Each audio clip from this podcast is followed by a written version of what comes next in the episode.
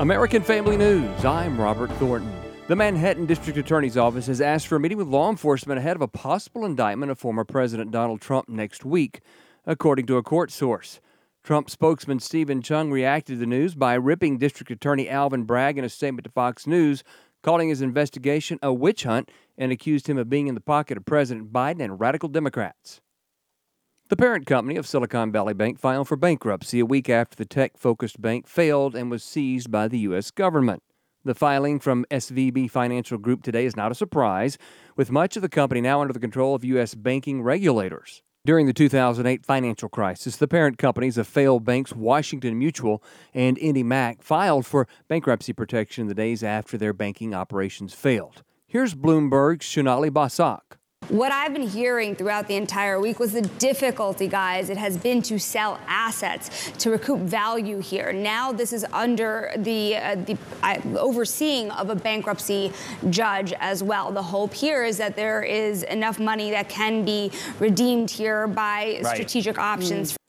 Longtime troubles at Credit Suisse came to a head this week with a record stock plunge that spread fears of a banking crisis jumping from the U.S. to Europe. But the problems have been building for years at Switzerland's second largest bank, ranging from bad bets on hedge funds to a spying scandal involving rival bank UBS. Wall Street's week of turmoil closed with drops for stocks. This week has been rough for global markets as concerns worsened about banks following failures in the U.S. The Dow was down 384, the S&P 43, and the Nasdaq 86. Arizona Republican Representative Andy Biggs, House Oversight Accountability Committee member, appeared on the Washington Watch program to talk about the committee's investigation into transactions of the Biden family and their business associates. He said if consulting is done by a U.S. entity with a Chinese energy company, they would need to be registered under the Foreign Agent Act, and in this case, they were not. In the past, a Trump official was prosecuted for not registering under the Foreign Agent Act.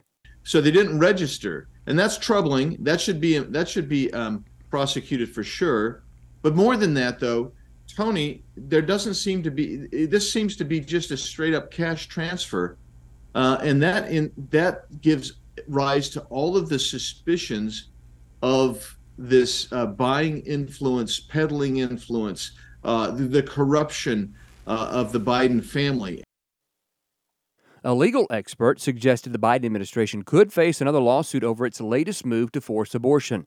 Here's AFN's Charlie Butts. President Biden has signed a bill into law, the Pregnant Workers Fairness Act, which forces employers to give employees paid time off to have an abortion. The bill refers to pregnant people, although only women can become pregnant.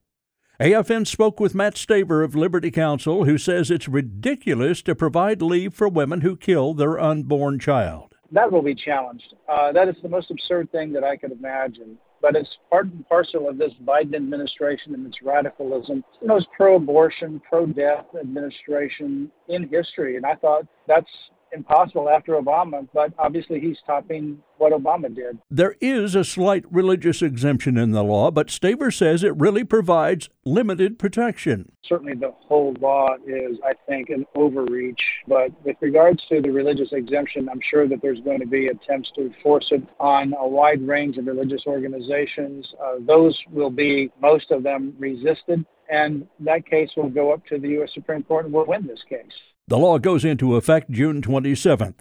There is a religious freedom guaranteed in the U.S. Constitution, and government cannot violate it unless there is an overwhelming need to do so. I'm Charlie Butts. Chinese President Xi Jinping's meeting with Russian President Vladimir Putin in Moscow next week highlighted China's aspirations for a greater role on the world stage. Hours after today's announcement of the trip, an international arrest warrant was issued for Putin on war crimes charges. Those charges assert Putin is personally responsible for the abductions of children from Ukraine. Have a wonderful weekend. For American Family News, I'm Robert Thornton.